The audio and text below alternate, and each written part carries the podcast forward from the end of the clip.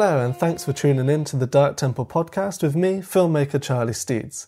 In 2019, I flew out to Nashville, Tennessee to shoot a movie of mine that I'd been dreaming of making for a couple of years, but never thought I'd get the chance to make on an indie scale. Death Ranch, my tribute to grindhouse and exploitation films, was an incredibly fun and somehow easy shoot. But on top of that, I was also finally getting to meet my friend and fellow filmmaker, Aaron Mertes, who I'd been speaking to over the internet and video calls since 2017. Aaron is also a low budget filmmaker. His feature films include Clowntergeist, and yes, you heard that title right. Clowntergeist, Curse of the Nun, American Hunt, The Alpha Test, and Ouija Craft. And like me, he's a guy in his 20s making films as a full time career and has found incredible commercial success with some of these movies. Aaron has a very well informed and down to earth insight into the current world of straight to DVD movie making, movies that are often made to order at the request of distributors. And if you're an aspiring filmmaker, director, or producer listening to my podcast, this episode is loaded with useful information about the work people like me and Aaron do. Aaron's not a tourist who swings by to make one horror movie with his life savings or with an industry connection that got him the job. He's building a full time directing producing career from the ground up, from practically nothing.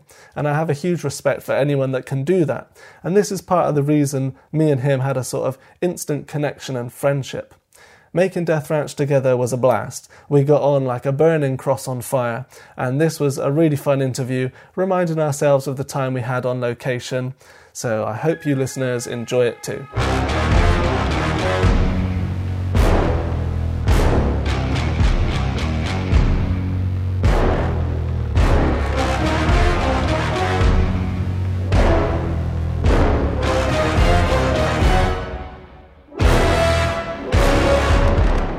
Think I'm the only person I know who makes horror films down here. I do know people that make Christian films, Lifetime films, but I'm kind of the only uh, horror filmmaker. That's why I got to Skype all the way to London when I want to talk to a horror filmmaker. Um, let's start by talking about your first horror feature film. Yes. Um, and I, I really want to know as well when it came to your first feature film, why did you choose horror in the first place? Like, were you already a fan of horror? Yeah, I was a big fan of horror. So, me and horror have a funky relationship at first. So, I was terrified of it. I was absolutely terrified of it as a kid. Like, I was a nervous kid. And so, they, they, they freaked me out, the idea of a horror movie.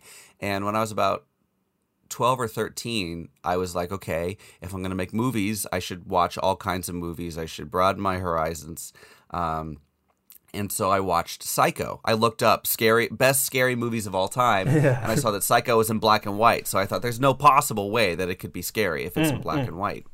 Um, usually that's the case, but that was not the case with Psycho. Psycho was very much very scary. But what surprised me was that I loved the experience of being thrilled and being put on the edge of my seat and I wanted to emulate that. Like that was what I wanted to do. I wanted to emulate the thrill of a horror movie. So I started watching more, anything I could get my hands on. I was really young, so it was a lot of the PG 13 stuff like Cloverfield 1408, you know, kind of that P- wave of PG 13 horror movies that came out at the time, and then older stuff like Jurassic Park, Jaws, and things like that. So when I got out of high school, I went to film school for about a semester. And I'd been doing film since I was eight, and I'd been working professionally doing wedding videos and live TV and stuff like that.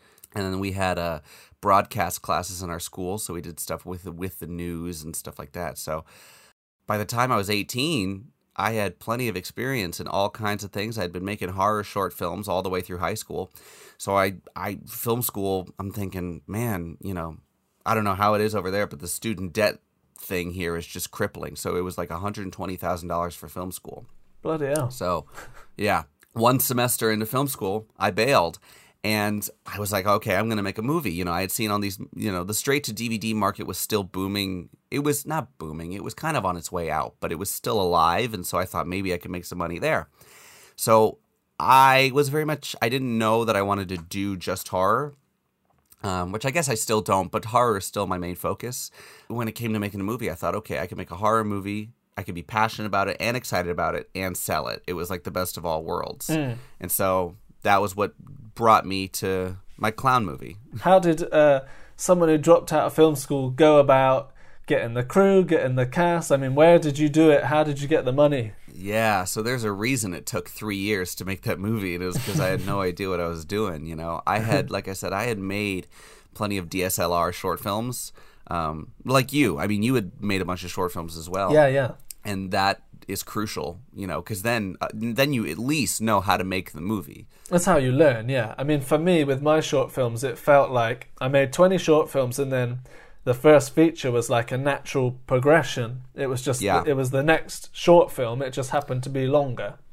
See, that's how it should be.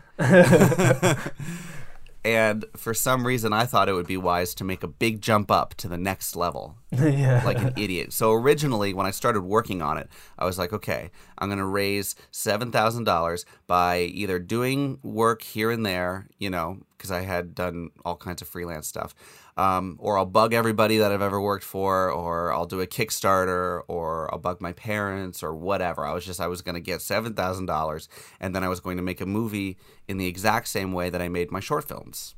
And then I get a call from my friend who's in film school in Los Angeles. And he says, Hey, you should come out make your movie in Los Angeles and then use the gear that we have here at the film school. We could shoot on Alexa, we could shoot on Red. Um, you can work with real actors and all that stuff. And for some, I debated it a lot. I'm thinking, I have no idea what I'm doing. I'm going to drown out there. Yeah. Uh, but then I thought, well, if you know another great filmmaker had that opportunity when they were starting out, they would have taken it like an idiot. so I went like an idiot. And we spent way too much money, and I got the money by doing exactly what I said. I tried a Kickstarter, it failed. I bugged my parents, I bugged everybody I ever worked for. I ran up two credit cards, um, and I saved up money freelancing. And we spent like 30 grand over the course of three years. Um, and then after that three years, I was paying off that credit card for another year. yeah. And then we, when we went out there to Los Angeles, it was it was just a nightmare. I had to fire my AD. We had actors that were just a nightmare. They were divas and giving us issues. There were a lot of good actors. It was just there was more like a couple of specific thorns in our side. And then one of the sets got eaten up in a wildfire, so we oh, had to cancel the pro- yeah. So we had to cancel the production about two thirds of the way through. I came back Yeah. home. I edit my footage, realize it's too short, write new scenes, go back out there a year and a half later, shoot the new scenes, shoot the missing old scenes, come back, and then to save time, I was like, no, we're not going to shoot any establishing shots or anything like that. So I came back to Nashville, shot a bunch of establishing shots, shot all that stuff. That was when High Octane called me and was like, "Hey, we want your movie. We're going to give you cash money for it." Yeah. I'm like, "Sweet," and it was actually a pretty good deal. It's harder to get an MG these days. You can still get them, very much so. But for a little movie like mine, you couldn't get an MG like you could back then. And you did a great thing where you had a clown movie right at the time On where, accident. Yeah, by accident. right at the time where all these different um, clown films started coming straight to DVD because of it. Yep. Well, and that was what that was why High Octane called. Yeah. They were like, "Hey, clowns are hot," and we had a we did have a movie with decent production quality. We shot in Los Angeles. We shot in all these cool spots. We shot on Alexa. So, I mean, that did increase the value of the movie significantly. I did the similar thing, but I did it intentionally where my first feature, Labyrinthia, was uh, made at the same time Mad Max was coming out to try and cash in on Yep. the Mad Max stuff. Um, and uh, funnily enough, same thing. High Octane, who, uh, well, they weren't High Octane there, they were Empress Road Pictures. Yeah, Empress Road. But it was the same thing. They got in touch with me out of the blue. Uh, they're a sales agent and they get in touch with you to pick up your film and then they sell it to distributors. Did you have any idea how sales and the film markets and stuff worked? Because I didn't have a clue. No, I had no clue. No clue. And so that way, when they renamed it Clowntergeist and they gave me this crazy poster that did not have my clown on it and all this stuff, I'm thinking, man, oh man, that. Uh, that sucks, doesn't it? and then all of a sudden we became a mockery. We're in the Hollywood Reporter, Entertainment Weekly. We got a lot of good press because of our stupid ass title. Yeah, yeah. Um, be, and so they were right, and that was what killed me. I'm like, okay, they were they were right.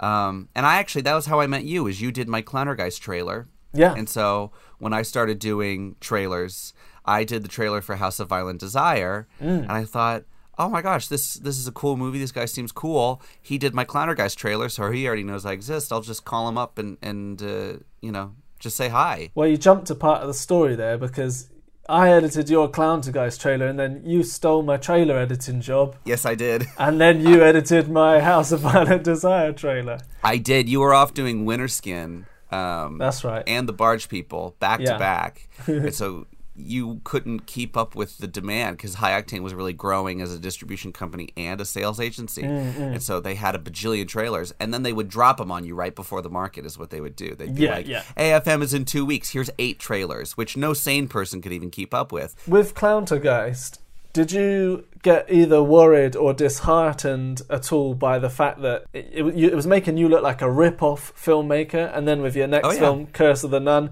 again it was like another rip-off type movie or a mockbuster. Did did Yeah. that like dishearten you at first? it still disheartens me. it disheartens me all the time, especially because Curse of the Nun, at its core, I think is a cool movie. I was definitely Yeah. learning and finding my footing, but I'm like, man, there's a cool movie here, and if there wasn't a mockbuster at the center of it, I think people could appreciate that. Um, There are obviously some major, major issues in it that I just, you know, that are my own fault, but nobody can see past the fact that it is a ripoff movie. And I don't blame them. I mean, who like who watches ripoff movies? Yeah, Um, yeah. It's it's the reason that I'm kind of you know before this phone call we were talking about that I'm kind of shifting directions a little bit because it's like if when you make a ripoff movie, it could be a brilliant movie, you know, but it it doesn't matter. And it's not it's not the filmmaker's fault necessarily. Like in the case of Clowntergeist, like you said, this was three years before. Yeah. It That was- was, a total accident. Yeah. I had made it because I wanted to see a good clown horror movie because there weren't any. Well, yeah, and then these sales agents are the people who twist your idea into then becoming a rip-off. I mean, my movie was called Werewolves, my werewolf movie, and they've mm-hmm. renamed it A Werewolf in England, you know, as a rip-off of American Werewolf in London. At least that's a rip-off of a movie that's like a classic from almost 40 years ago, and it's not like, Yeah. you know, something that's just coming out now. But it, I mean, my idea, my own idea, and I guess ego perception of myself as a filmmaker when I first made my first feature um, was that you know this is these these are my movies. This is my first feature. These are these are sacred things. This is your first outing into filmmaking, and Yeah. you can only have your first one once and you know you leave a trail of everything that you've made. So for it to become sort of mocked across the internet mocked through the marketing it, mm-hmm. it may well make you money but it is something kind of difficult as a filmmaker to sort of grapple with. If you if if the world is mocking you right out of the gate that's like yet another hurdle that you have to overcome Well, and sometimes I mean it's it's it's it's bad. I mean there's like like I said there's a reason I'm thinking about just you know I mean I'm thinking about changing my name to you know start over again and have that first again. Because you've had some crazy people coming after you for your movies, Yeah. haven't you? yeah, no, it's really it- it's really hard. It really sucks because the thing is, I don't blame the sales agents for doing what they're doing at all, not one bit, because they need to make their money. and who They need to make their money back on who the, the hell wants to see your little low budget movies anyway? Bingo. This is the hard pill to swallow, but it's an important lesson that nobody wants to see your shitty little horror movie. No matter how much you like horror movies, and no matter how much you think you're going to be a good filmmaker one day, uh, Mm-hmm. nobody wants to see your shit. But they do want to buy clowns, even if it's by accident, because they think they're buying it, you know, or they just want more of it, um, and werewolves and whatever. And that's just sort of that's how it is. Like that's the harsh reality of it. There needs to be something that sells the movie, no matter what it is. There needs to be something that sells Yeah. it. Whether you yourself become a brand, or you work with an actor who is a brand, or you have a werewolf or a clown at the center of it that mm. is essentially has a following, and it's essentially a character. You mm. know, you have to have something that is going to sell your movie and make its money back, because nobody wants to watch your shitty little horror movie. we are just two kids that wanted to make movies. We had nothing. Yeah. We, we don't even have rich families willing to cough up, you know, a hundred thousand for us to make our movies, and Yeah. you know, get us connected with all the people in showbiz. We are literally just two kids on our own. Uh, Yeah. going out there, and there's not that many of us around, really. There isn't, and like I said, that's why it takes you know calling somebody from a different country. It's like there Mm-hmm. really aren't many of us. So we were talking about uh, films needing to have uh, a specific selling point and a monster Yeah. and all that sort of stuff. Well, one film of mine that doesn't have any of that is The House of Violent Desire. So you ended up you ended up doing a trailer for it and uh, Yeah. watched it. Uh, do you always get in touch with filmmakers who you edit the trailers for? Or was there Never, something that- never. The only reason I got a hold of you was because I knew. Well, first of all, it was different than any of the movies I had seen, right? Because I was Yeah. doing trailers for these things that were marketable for an obvious reason, Mm, right? They were rip-off movies. They were this, that, the other. They, you know, found filmmakers like me who made a movie. They took it, twisted it to the marketplace, and then dumped it out. Yeah. Um, and I again, I do not blame them because these are bad movies. Like, Mm, you know, it, you might think your movie is brilliant, but it's probably not. And my, I am no exception. My movies are not brilliant, especially, you know, the further back you go, the less brilliant they are. But I watched The House of Violent Desire and I thought, this is a guy with a voice. Hmm. This is a guy who meant to do this. And I recognized that you did Cannibal Farm for High Octane. Mm-hmm, and mm-hmm. I figured I should just call this guy up, you know? Hmm. Um, and we just hit it off right away because we were doing the same. We were doing the same thing, both Working making for the same movies, company. working for the same company, even you know, making movies, editing trailers, getting funding, you know, and just trying to figure out. And I think when we met, you were working on Barge People and Winter Skin, and Yeah. I was starting American Hunt. you'd thrown out the offer to me. Oh, you should you should come out to Tennessee and film. Yeah. And I have locations, and it, you know it'd be great to just like hang out and make movies together. And Yeah. it was inevitable that we would do it at one point. Um, and then when I saw your film, American, You saw Hunt. yeah. When I saw American Hunt, I saw the barn, which is Mm-hmm. where we also then filmed Death Ranch later on, and it reminded me straight away of this old script that had that had been sitting around for a couple of years, um, Mm-hmm. Death Ranch, which was it was meant to be set in that sort of like you know this part of America and in the sort of uh, the barn, um, Yeah. and I thought that could work for for that movie, and it was a movie that I thought. There's, I'd never be able to make it on a sort of indie budget because I'd have to go all out to America. I'd have to find all the locations. Like this is one, this is an idea that was on the back burner for way in the future. Like I have, Mm-hmm. uh, you probably have the same, like a little list of ideas. It's like Yeah. this is a great idea, but I'm not going to be able It to make it. impossible. Yeah, it's Yeah. impossible. So suddenly, one of my impossible ideas seemed possible, and it just became kind of like, well, mainly down to you. It just became kind of like the easiest thing, you know. You sent me all the uh, videos of. Uh, Yeah, the set and the, the sort of walk-in tour of what we had access to, and you drew me maps uh, and just all the instructions of how to how to get online and do the castings out there. Um, Yeah. and just through just a online chat, you know, we ended up planning out this whole movie. Um, Mhm. And then I came out to Tennessee for a month. We'd never met yeah. We'd never met in and person. I was coming to, I was I was coming to stay with you for a month.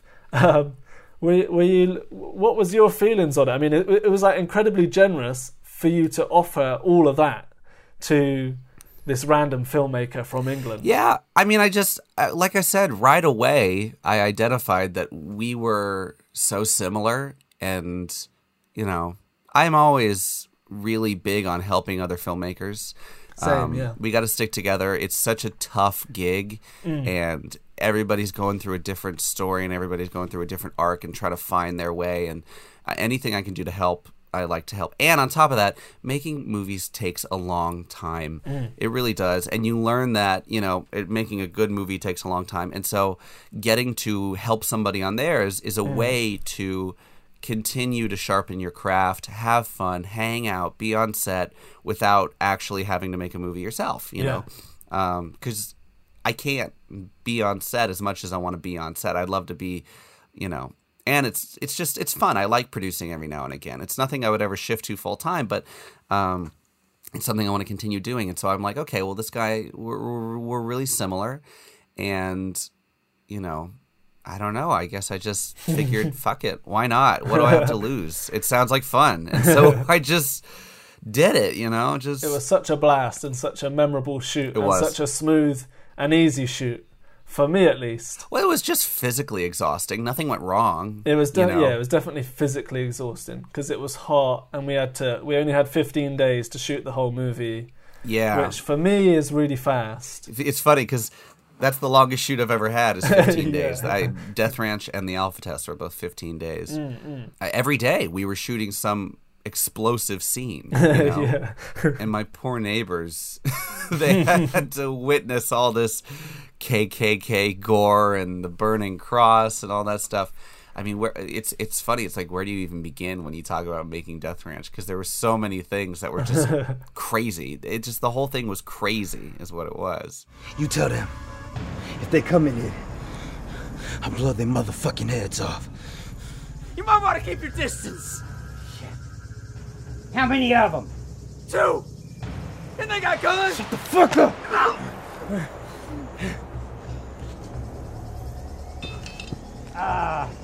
Everything's gonna be okay, Gator. All I gotta do is talk to these uh, miscreants. See if we can get you out of there alive. I thought you looked after your neighbours quite well though, because you went and dropped around little notes and then little gift cards, and I did. we never got disturbed. No, we didn't. There were 15 days for me to just sort of hang out and prep, and then there were 15 days to actually shoot the movie, and then there was like one or two days at the end because I was there for the whole month of I think April, May. I mean, I'd never been to Tennessee before, so it was nice Yeah. for you to show me all of the sites. I know that was fun. You know what's funny? I, here's a funny memory I have. So there's this. It's like a. So uh, it it sounds like you guys don't really have a lot of this in the UK. We have a lot of these like high-end fast food chains. So there's still fast food, but it's better than McDonald's, but worse than like a sit-down restaurant. and Dylan and I had one that we really liked called Culver's, and so I'm like, "There's this hamburger restaurant. You got to try it. It's so good." and I took you to it. And it was a crowded day, and since everything's made by hand, on a crowded day they'll fuck up your hamburger. and they fucked up our hamburgers, and you're sitting there like, this is a hamburger restaurant. This is no better than fast food. What the hell is this? Do you remember that? Was- Every time I go there, for some reason, I think about what kind of hamburger restaurant is this? This that hamburger was disgusting. It was And disgusting. I- they I fucked ev- it up pretty I don't bad. even know if I ate the thing, but all it was You was did, all but- it was was a burger in a bun. There was n- there was nothing else in there. There was nothing to like help it go down. No I. I know they they fucked it up because it's still delicious and I'm probably gonna get it Before the shoot, we ate out at a restaurant every night.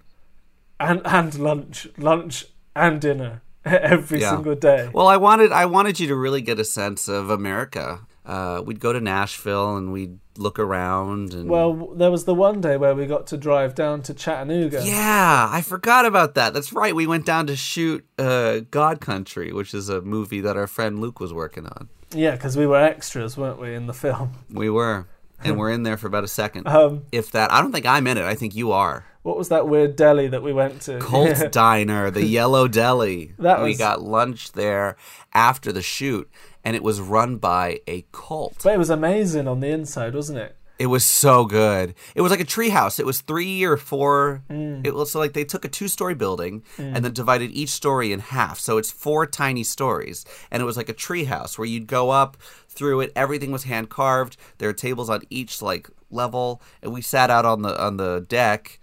And everybody was wearing the same thing, and they were all like wide-eyed. They're like, "How can I help you?" Yeah, it was like creepy cult, wasn't it? They were more like they were like between a cult and a commune, you know. well, aside from the food, I mean, my favorite, my favorite days and experiences shooting Death Ranch.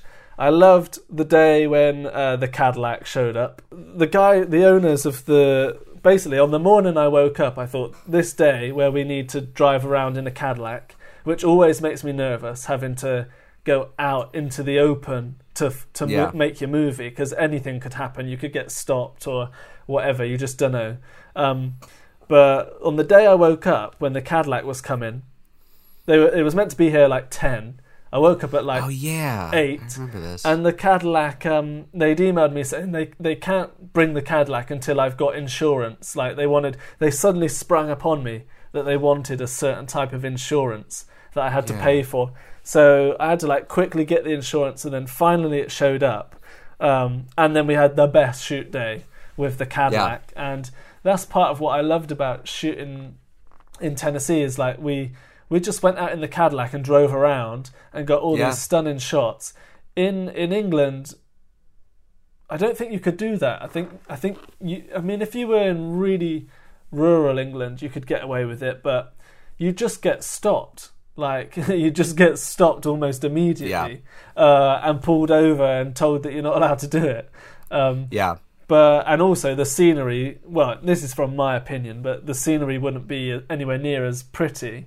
But No, it's beautiful out here. I mean, the the American South is a funny thing because it's largely untouched. You know, as you saw on our drive to Chattanooga, um, it's like you've got a city here. You know, you've got Nashville, and then outside of Nashville, it's a bunch of smaller suburban towns.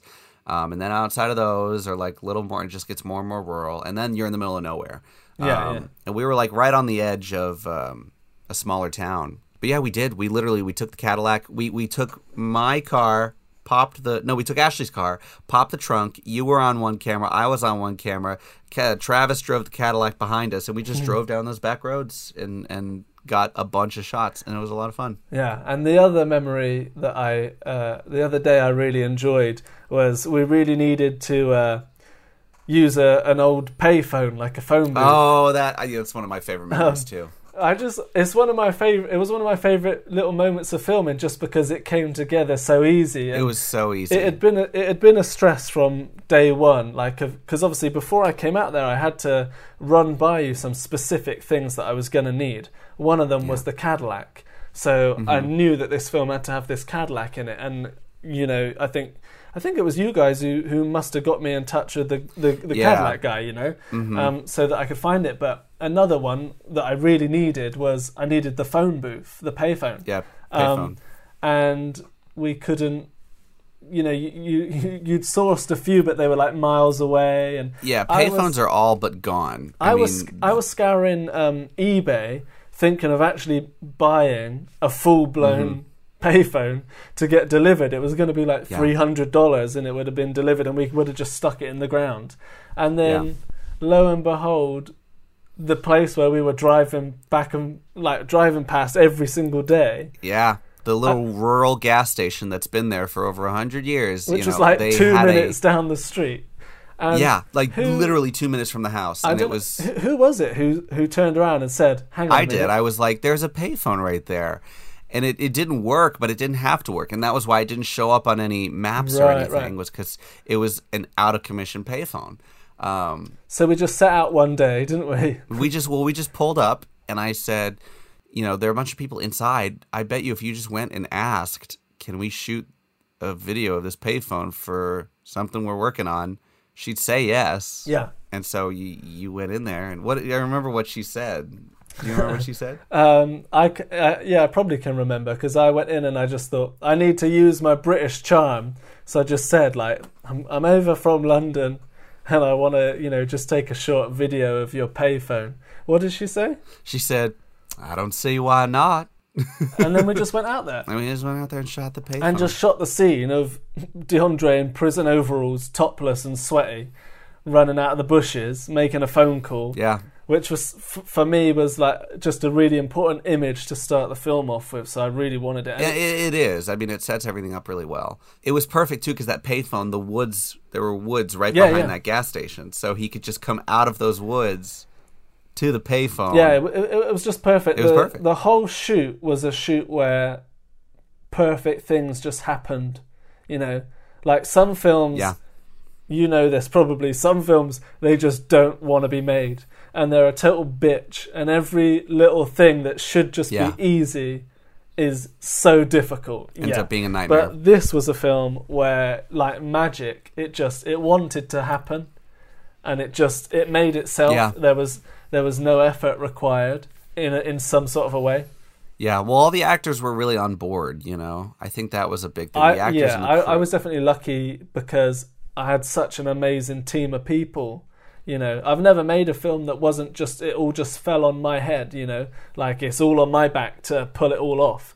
But uh, you you guys were helping me, and uh, and the actors were amazing and very professional, and all knew exactly what they were doing.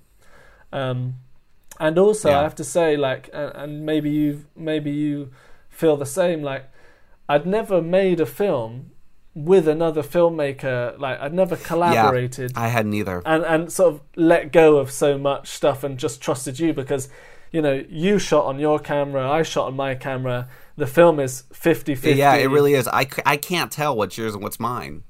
You know. yeah it's, it's it's 50 50 just the two of us going at it um and just you know making the movie together as a collaboration um so i learned a lot from I learned a lot from you. I mean, we we both I think picked up a lot because we're we're we're different in a lot of ways in how we make our movies and how we approach things, as any two filmmakers are.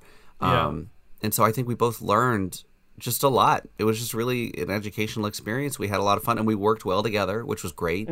um, But yeah, it's crazy when I watch that movie. I, I cannot tell what's yours and what's mine. You know. Yeah, yeah. Well, when I came back, I definitely wrote down a few things that I'd learnt from you, like from watching you doing stuff as well. But it would be great to have them, but I can't even remember what these things were.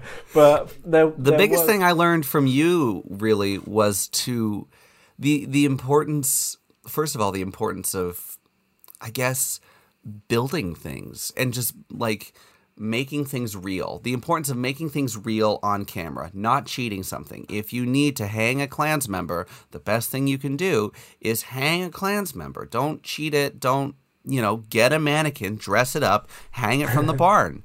And I would always try and cheat around the more difficult things. Um, but it's like, no, like just just do it.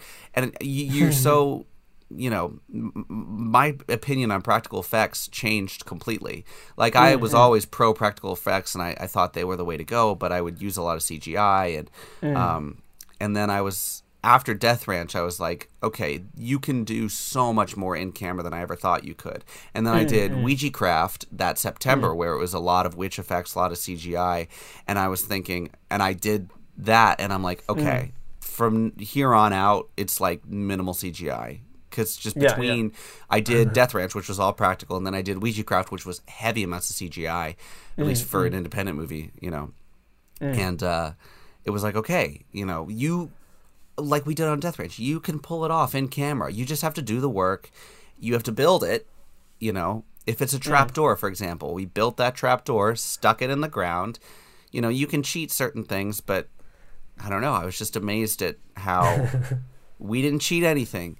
We did everything in camera. Yeah, I, in fact, I. I remember. I remember a lot of instances where I would be like, you know, I would be wandering off through the woods, full of you know bugs and spiders and webs and all sorts of nastiness, finding my little spot where I wanted to film, and you'd be like, "You can't, you can't go there. Yeah. You can't get down in that horrible ditch." Yeah. and I'm like. I can, Aaron, and I'm getting down there with my camera. I know. So y- you would have you would have naturally picked somewhere not so messy. Yeah, but- easy. It's because I'm always babying the actors. You know, I'm always babying the actors and myself. Yeah, yeah. and that's what I think I realized as I was babying myself more than I wanted to admit. but the big thing is my my main and only consideration ever is story and the actors. And so I just figured just shoot it wherever, cheat it, like it's fine as long as the story and the acting comes across. But Mm. on Death Ranch, I learned you know, there's a really important element that I was missing, and that was actually doing everything on camera so mm, people mm. can see what's happening. That goes a mm. long way. So it, you know, it was like your actors are going to be fine. You know, just warn them this is going to be tough, and then just do it. You know, as long as they're safe, it's fine. You know, and I think that was the big piece that was missing for me. Like, which I mean is my strength. The performances in my movies are usually one of the stronger aspects, and same with the the, the story.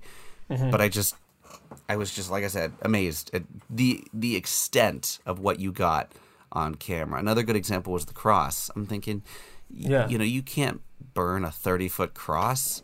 uh, but we did. Well, just about. We had so, we Just had about. We had a lot of issues. Uh, that was the day I got like really heat sick. Uh, I had to like Well, yeah.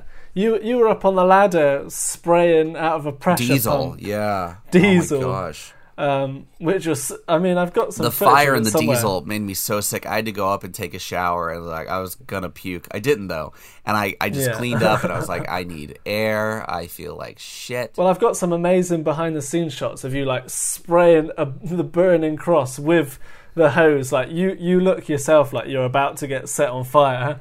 oh, I know. I was so pissed with that thing. I was right in there. Well, because I had spent, we had spent the whole, because you had told my dad who was helping us with it. You were like, I want the biggest cross that you can muster, and I'm like, Yeah. you're talking to the king of of you know big builds. My dad loves the bigger the better. So he gets us this like thirty foot tall log, these two logs, and he puts bolts in there, and he's like, all you got to do is tighten these things.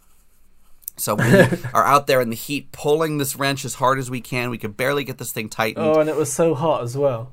Oh, I was know. like well, and you know the blistering iron. heat. The the funny thing is, it was like the opposite of the situation before, where it was like you were just saying you would go out in the bug in the heat and be like, "Let's shoot here," and be like, "You can't shoot here." Meanwhile, I'm putting this cross together, and you're just kind of watching me, and you're like, "Well, that doesn't look much fun."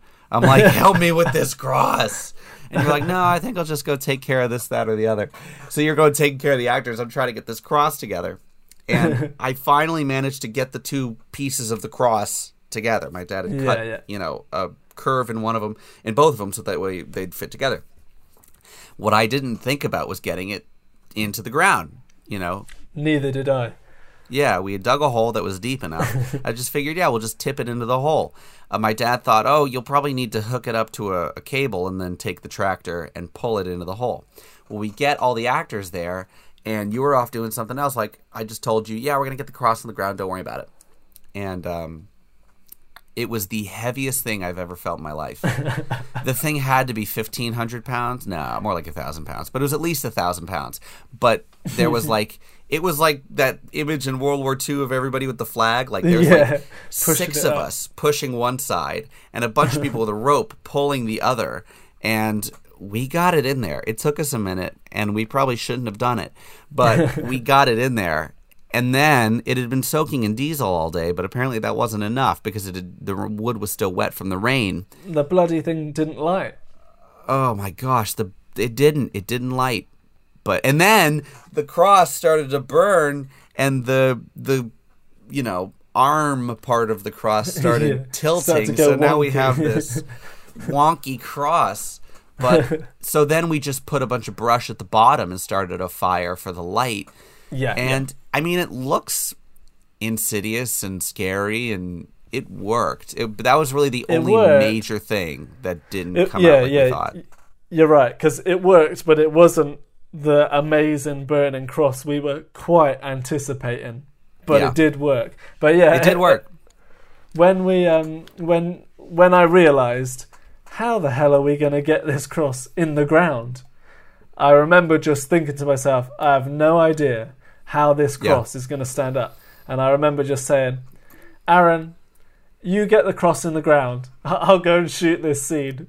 And I just left and I thought, just please, by the time I come back, let's just pray that I come back and the cross is in the bloody ground. I don't know It how they're going to do it. I don't care how they're going to do it.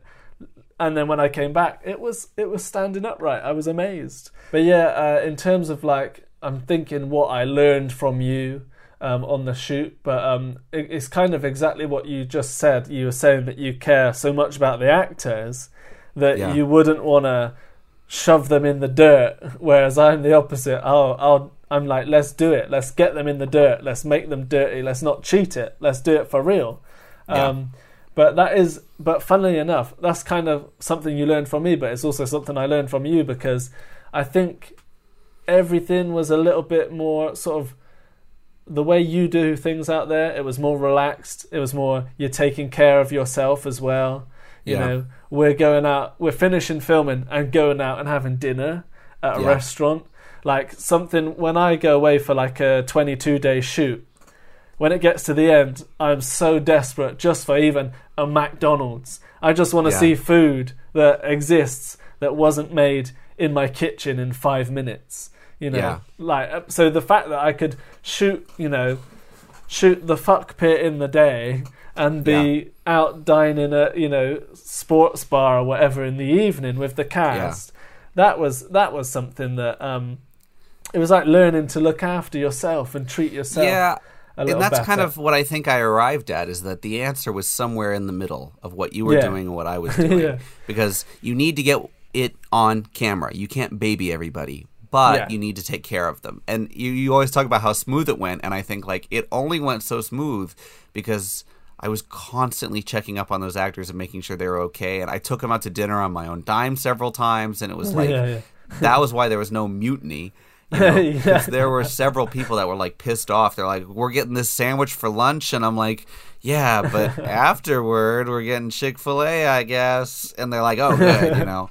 Um, our, Dylan and I still joke about Death Ranch sandwiches, which are a lot of bread, one piece of meat, one piece of cheese, Death Ranch sandwich. That, that's Or not no, there a- was like lettuce and mayonnaise. I think. That's not just a Death Ranch sandwich. That's all Dark Temple Productions Ugh. have this same sandwich. See, it's funny because that's that's that's still where we're different. Is because I'll I'll spend like, oh gosh, I mean, for a twenty for a fifteen day shoot, I would spend fifteen hundred dollars on food, right? Hmm.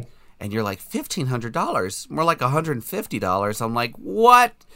But I I I get like I either get catering, get home cooking from my mom, or get mm. uh, restaurant food, or I take everybody out. Like I'm so anal about I think mm. it's just because I had so many on Clowntergeist in LA. So this is in in in California, everyone is very entitled. It's not a stereotype. Mm. Everyone feels like mm-hmm. they're owed something. And because it's mm-hmm. such a without getting too into it, it's such a liberal state and the taxes are so high and the mm. government handouts are really high, which means everybody feels entitled to your money, which means the production mm. needs to cover everything. So like mm-hmm. in Death Ranch, how everyone just drove to work in the in the morning, you couldn't do that Yeah. in California. You would need to pay them for Yeah. gas, you would need to pay them for mm-hmm. car maintenance. No one would do you any favors. It's like, well, if you like Yeah. we had people trying to charge us when they used their own clothes. They're like, "Well, I'm wearing my own clothes for the movie, so I'm going to charge you." You know. And mm. so I think after that, I was like, "Oh my god, these people, these actors are like made of glass. You know, we need to take care of them." And then I came Yeah. back to Tennessee and saw that wasn't the case, and so I thought, Yeah. these actors and in, in in Tennessee, as you saw, they're so not demanding. That Everybody was so laid back and so mm-hmm. not demanding, especially our cast in Death Ranch. I mean, you could Yeah. have shoved them into the dirt and not taken care of them, and it would have been fine because they were dedicated. You know, Yes, yeah, Uh, um, they were. but I think just I was so scarred from Clowntergeist. That's why I am the way I am with that stuff. Well, the the whole of Death Ranch was a film with a small budget and really depended massively on favors. Yeah. Not only from you and your parents and the crew and the cast. It was it was that type of a movie, but it was so nice that just everything was organized mainly by you in a way where people came along and they had respect for the project and and we were all on the same page and willing to I think that was both of us. I think that was I think that was you and I together because you mm, brought the mm. you know because really my my we collaborated on the shoot and we collaborated as to as any producer would on how to get your vision on screen you know? So it's your it was mm. your script and your vision and people really respected that. And I was there to make sure that that happened and that came together. And so that was where you and me worked together so well is our strengths complemented each other you know? Yeah, and in the end did, i think that's why it came out to be such a smooth production and such a good movie at the same time because i've had smooth productions that didn't turn out to be good movies and vice versa you know? Yeah. the smoothness of the production usually doesn't have any bearing on the quality of the movie and so to get both was really Yeah.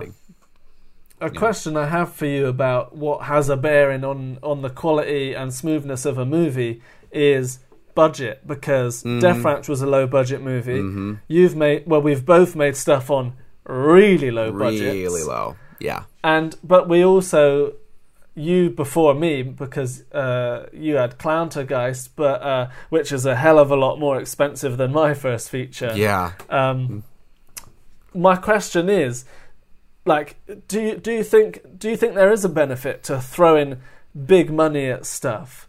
Um, you know, spending tens of thousands on things. Does that make the film better and smoother, or have you learnt over time that that doesn't matter so much? It doesn't matter. Is, I've learned that it doesn't matter. So Guillermo del Toro said something. The Mm. director's job is to make your budget invisible and work with what you have. Mm-hmm. So if you have ten thousand dollars and nothing to work with, your job is to Mm. make it look like you had everything in the world that you needed. Um, another quote I think about is actually Seth Rogen. He said, "Budget is a creative decision," and it is. yeah, yeah, So when you have, and that is another issue I take with these, you know, studios is they give you ten grand and they're like, I want to kill a robot movie. I'm like, mm. you you're not gonna get a killer robot movie for ten thousand dollars. They're like, sure I will. Just buy some mask and throw somebody in it, and then boom. And it's like, okay, well technically you have a killer robot movie, but it's not like very good. And and that is where there's a big disconnect I think between a lot of filmmakers and a lot of studios is they want more than what they're willing to pay for, which is another reason mm. why I'm looking to shift to self-funded and fully independent is because you hmm. can make a movie for whatever. And I learned that particularly on American Hunt. We had hmm. $4,000 to make that movie, mm-hmm. Mm-hmm. which would be like two to three thousand pounds. And we everyone was working for free. We shot it in nine days. Um, but we were mm-hmm. all focused. We were, it was like Death Ranch, where we were all focused, all there, all ready to go. We had major production issues. Just it was one of those things where everything kept going wrong. You know, just coincidences. Um, but I learned on that movie because it came out really, really well, you know, for the most part. And it was because we had everything we needed. It's a really simple movie, and it got the best reviews that I had gotten because it, we had what we needed. It was a four thousand Yeah, dollar movie, yeah. but it's literally people in the woods with fake guns shooting at each other, and the whole movie is built around that, and it's built around the characters and the story, which is always free. Um, Yeah. and so it's like, okay, now we still overreached a couple of times, but in the future, I'm like, okay, o- and we've both learned this the hard way. Only write what you know you can pull off. I mean, go ahead and write whatever you want, but when it comes to like getting it in pre-production, it's like, okay, ask yourself, what can I actually pull off? Which is also something I learned on Death Ranch. I learned truly what Yeah. pulling it off means. Not faking it, not cheating it. It's like there is a movie that you can pull off beautifully. I think about like Shane Carruth's movie Primer and Upstream Color. Um, He made those movies. I mean, Primer was seven thousand dollars, but everything in the script, it's like, yeah, well, you only need about seven thousand dollars to do it. yeah, Um, yeah. And so, budget is a creative decision. The more money you have, the more explosive and cool stuff you can do, the bigger, the badder. And there is a limit to what you can do on a small budget, but it's it a big budget doesn't mean a better movie. It just gives you more tools to make a better movie. And it, and the smaller budget you have, the more experience that it takes, and the more mastery that it takes to make a good movie. Does that make sense? Yeah, yeah, and I think that certain films require certain budgets. They do. Like Death Ranch is a film that only. Re- it, it, there's nothing more I would have wanted to put in it. Really, it, it's a low budget film. Yeah. And it has everything it needs, and it's the same you were saying about uh, your film American Hunt. I agree that in in your films, that was the that was probably the first one where I think every everything you needed appeared to be there. Yeah. Uh, and even though the budget of Clowntergeist was so much higher, Yeah. s- somehow I think this is an important lesson for some low budget filmmakers to learn. Anyone out there trying to do it indie, Yeah. uh, is that you know people obsess over budget, reviewers obsess over budget, Oh, the know. filmmakers obsess over budget. It's irrelevant. It's it's do because Death Ranch was a film that is way lower budget than the films that I was making just before and the films that I'm making after and now. Yet is possibly my favorite of my movies. It's definitely the smoothest shoot. Another funny thing about Death Ranch too that people obsess over, not on Death Ranch, but in general, is cameras. People obsess over what camera did you use and this, that, the other. Yeah, we yeah. used mm-hmm. two old Blackmagic Cinema cameras. Both were like mm. five years old, mm-hmm. and we just kind of went for it. Like it doesn't matter what it doesn't matter what you're shooting. on; it's how you're shooting it. Exactly. And my camera, I bought it off eBay. Same. It was like 600, 700 doll- uh, pounds. Same with mine. Mine was also used. So ours were both used old bargain cameras that we had had for many years. Secondhand Blackmagic cameras. Yeah, I mean, I wouldn't have, I would not have dared to shoot on a Blackmagic camera something like an English haunting. You know, I was, I was kind of stuck standing by the Red Dragon or whatever we were filming with, shooting in 6K or whatever. But for Death Ranch, it was, it was kind of freeing to be able to.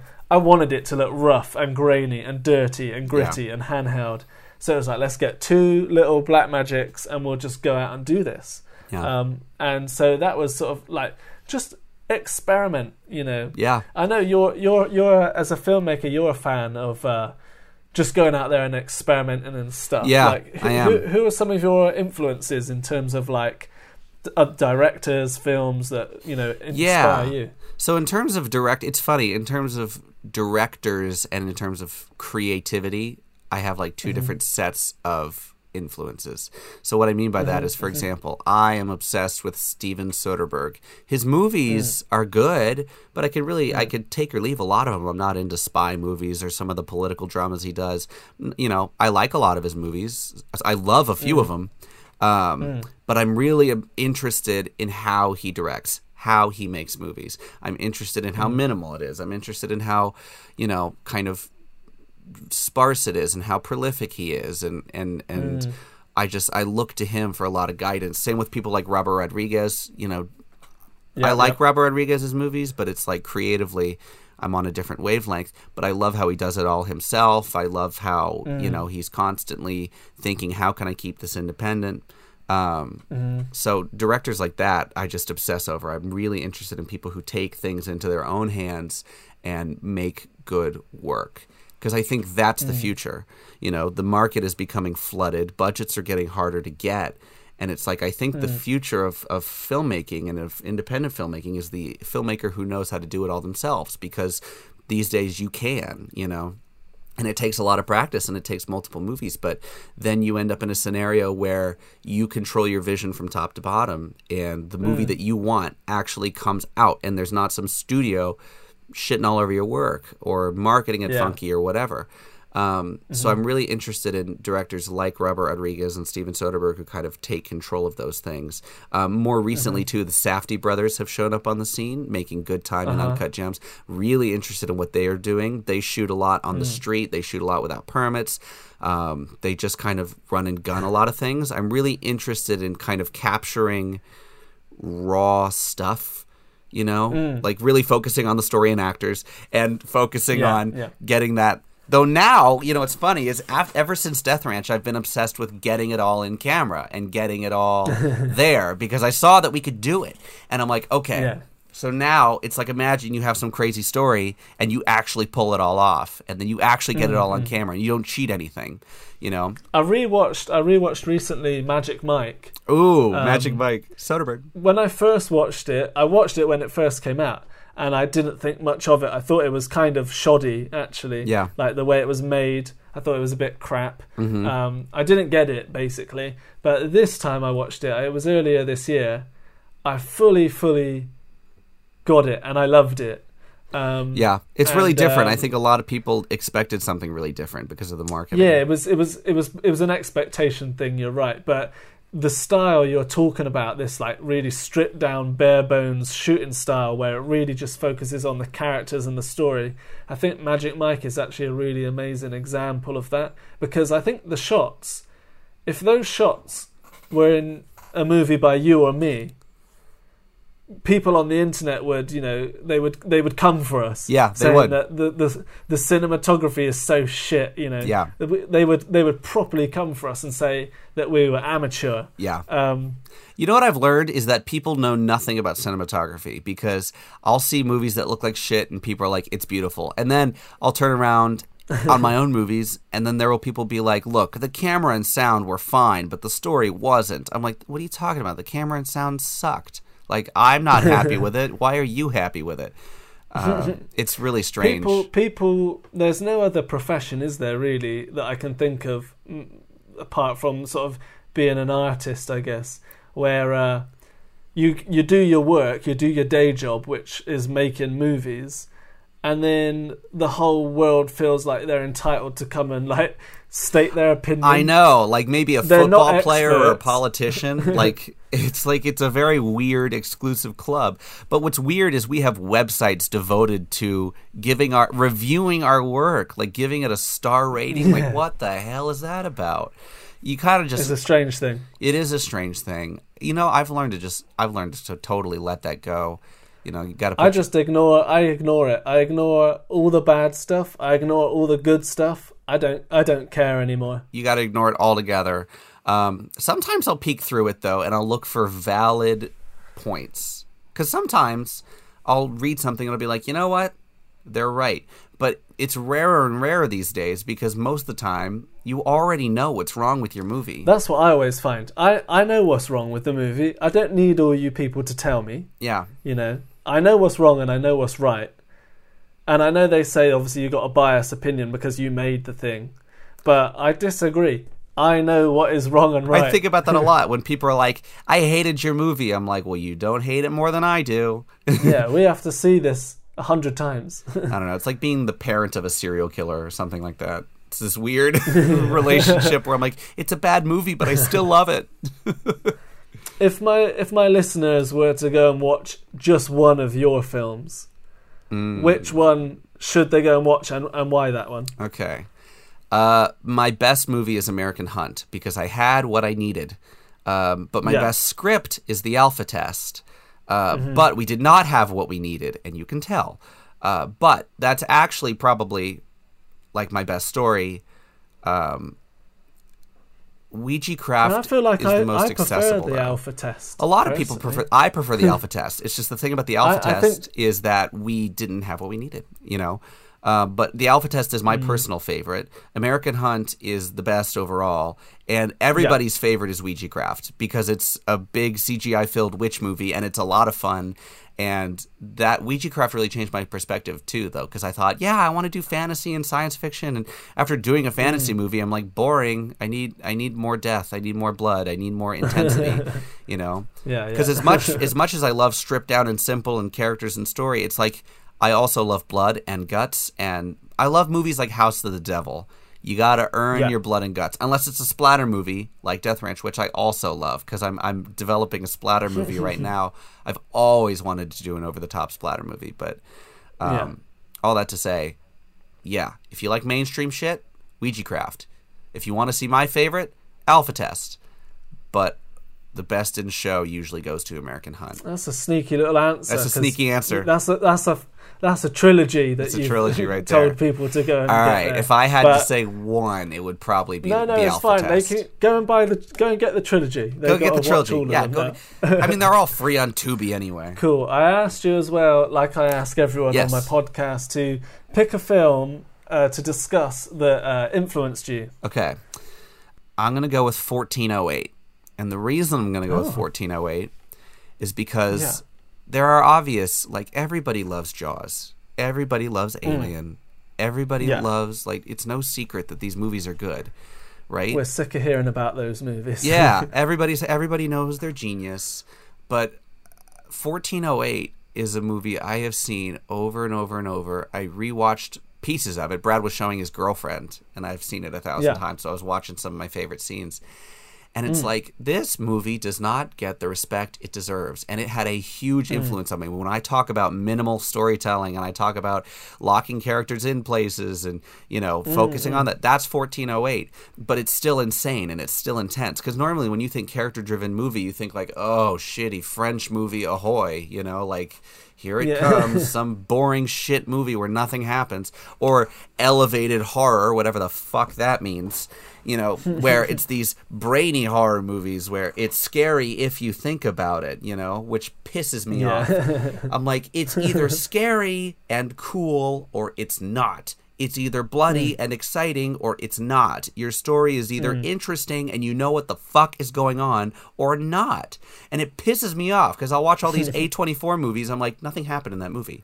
Nothing happened in that movie. you know, you need to be a fucking genius to pull that shit off, like The Lighthouse or The Witch. You know, because that Yeah, is yeah, yeah. genius, and he took his time, and there's just details every time you watch it. But the Yeah. majority of these movies, I'm like, what the fuck are you? Who do you think you are? You know, and so when I go back and I watch 1408, I'm like, this is exciting. It's minimal. It's interesting. It's unique. It's experimental. And nobody cares. And it makes me sad because everybody likes that movie, but nobody's really gone Yeah. back and appreciated it. And so, I, you know, I think every filmmaker, I always say that every filmmaker gets a couple of movies that they can go out and preach the good news about. You know, because there are a lot of movies that weren't particularly popular until Quentin Tarantino talked about them or until Steven Spielberg talked about them. You know, Yeah. and so uh, I'm on the let's get 1408 the recognition it deserves train. Um, Well, I remember. I mean, I'm a huge, huge Stephen King fan. Yeah. That's what got me into horror, and I guess then into filmmaking and making horror movies. But I remember um, when the trailer for 1408 came out. That was like at the peak when I was so intrigued by Stephen King. But then I had to wait like a year. It felt like it felt like ages until the film finally came out because I couldn't see it in the cinema because I was too young. So I got it on DVD. So it was like a year, maybe even longer than that, until I finally got to see it. And it is a really good film. yeah, Um, but the other films you mentioned, like, because I mean, we mentioned in passing Alien and Jaws. yeah, Y- you're right because they also, especially Alien, is the same thing. It's just a spaceship. yeah, It's so simple. It's just a, it's a few rooms in the spaceship, and the second half of Jaws is just a boat, exactly. And then 1408 is just just one room. room. but uh, it it definitely pays well for people like us with not a huge amount of money to make movies uh, to be a fan of that contained set storyline. Yeah. Which I think personally, it, it's the best way. I mean, if you if you think of all the great horror films, or not all of them, but a lot of them, Mm-hmm. like The Shining or something, it, it is confined to the hotel. Well, and it's you know. why of all your movies, Winterskin is my favorite. You know, it's because Because that's properly confined. well, and it's so nightmarish. almost. Like David is stuck with this crazy lady, and you're like, oh shit, man. And it just felt like the Misery movie we never got because I love the book Misery, and the movie was good and all, um, but Winterskin to me felt like this just different version, different take on the whole genre of you know chamber thrillers, and I don't know. It just it's super cool. I mean, it's the same reason why I liked an English Haunting, you know. yeah. But I mean, even Death Ranch, it's like the barn. It's all set at the ranch. It's all set I at mean, the ranch. For, for, for me as a writer, yeah, kind of. I don't like stories. I don't. I don't gravitate to stories that are messy and go all over the place. All of my films are set in one place, Yeah, uh, pretty much. And if they ever went other places, it was kind of by accident. Well, you know, but they're all basically one place. You know what's funny is so you're talking about I don't like stories that go all over the place. My movies, someone there was a critic who said, um, "I've seen all of Aaron's movies, and all of his movies chase their own tail," and I Hmm. was like, "Yeah, they do." And I like that, so shut up. And he had put it into words. I was like, "Yeah, they do. I like that." That, and that's another thing yeah, that 1408 movies, does. your movies do go all over the place. they do because it's always like, You've never done contained. Well, the the the I you're right. I have not. I haven't. It's because I've I've always been forced to not. It's always like, okay, we need this many locations, this many blah monsters, blah blah blah. Um, Yeah, yeah, yeah. the story is always usually very much focused on one person who gets tossed around. Um, And I think what I would encourage people is it's the same thing with every other indie filmmaker, myself included. It's like just just please, for our sake, we're learning, and I know this is too much to ask of an audience, but just like bear with us. There's a lot of good stuff in these movies. There's a lot to love here, but you, Well, the thing is, people over all of the history of cinema have been forgiving of movies, but now people expect technology. Technology's gone so far. People expect yeah. everything to be pristine. Oh, I know. If you released Evil Dead now, if if you even released Jaws now Yeah. or Alien now, I do think that people would go, "Oh, that shark looks a load of shit." yeah. oh that that alien was just a man in a suit or that alien only came in the last 10 minutes you never really got to see him you know th- this is an Evil Dead. People wouldn't even watch Oh, it. I They'd say it was shot on shot on your mobile phone or whatever. Yeah. But um, people need to remember that. That uh, well, in fact, they don't need to remember it. I just we need to we as the filmmakers need to remember to ignore what these idiots Yeah. say and think. We need to, yeah, Because- because obviously the best you can do is the best you can do, and you're going to get better every time, and you're going to continue to push yourself to learn, and you can't ignore the bad things about your movies and just say get over it. You want to get better, but at the same time, Mm. it's like the only way an audience is going to enjoy this stuff is if they, you know. There's so much out there to love because I've I've learned that myself because I've been watching more and more smaller and smaller stuff to learn, but I've ended up enjoying a mm-hmm. lot of it. And it's like the more you mm-hmm. know about movies, the more it's like you learn to enjoy the good stuff in a movie and forgive the bad stuff in a movie. There's a lot of stuff out there that's really good, just has a couple of fatal flaws. But if you can look past I, it, I think both you and me have at least one film that we've made that is a good, solid movie yeah, that will stand the test of some time. you know, Yeah, if you maybe. I mean. in, in, in five, ten years, maybe people still could stick it on and, and, and enjoy it. But something I love about horror is horror. It only gets better with age. Yeah. you know. Well, and you know, I was thinking about that as why that is because I rewatched Mm. Frankenstein, James Whale's Frankenstein from 1931, thinking Mm-hmm. this movie is 90 years old and it's just gotten scarier Mm. with age. And it's not scary in the way that like The Conjuring is scary. It doesn't make you jump, but like it's like black and white and grainy and it's got this vibe about it and you're like, ugh. Like that's it's old, and there's something about being so disconnected from time and this relic from like another era that I think makes it feel scary. So you're right, horror movies they're like wine. Exactly. That is, that is what I think. And I think as long as as a filmmaker you put enough care and attention to detail into the story and the cinematography, whether people know it's there or not, it, it's there. You know, you you know if it's there. Yeah, If you put it there, it's there. It's always going to be there. Yeah. And I think you and me, we uh, we make films with care. yeah. Well, and I think hopefully that's what's going to make us last and make many more movies for many more years Rich and to come. successful. Rich and successful. Doubt it. and on and on that note, uh, that is the end of the podcast. Right on. Thanks for coming on, Aaron. Oh, thanks for having me, man. It was a lot of fun.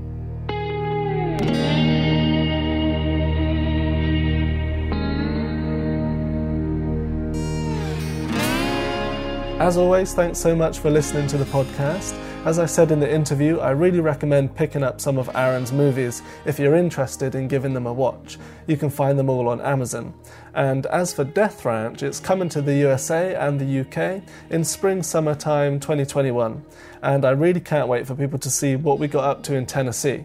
I'm so proud of the work everyone put into the movie and the response we've had so far from festivals and our Grimfest world premiere has been really exciting. So look out for Death Ranch when it's released. I'll be back with another episode in a couple of weeks. I'll see you then.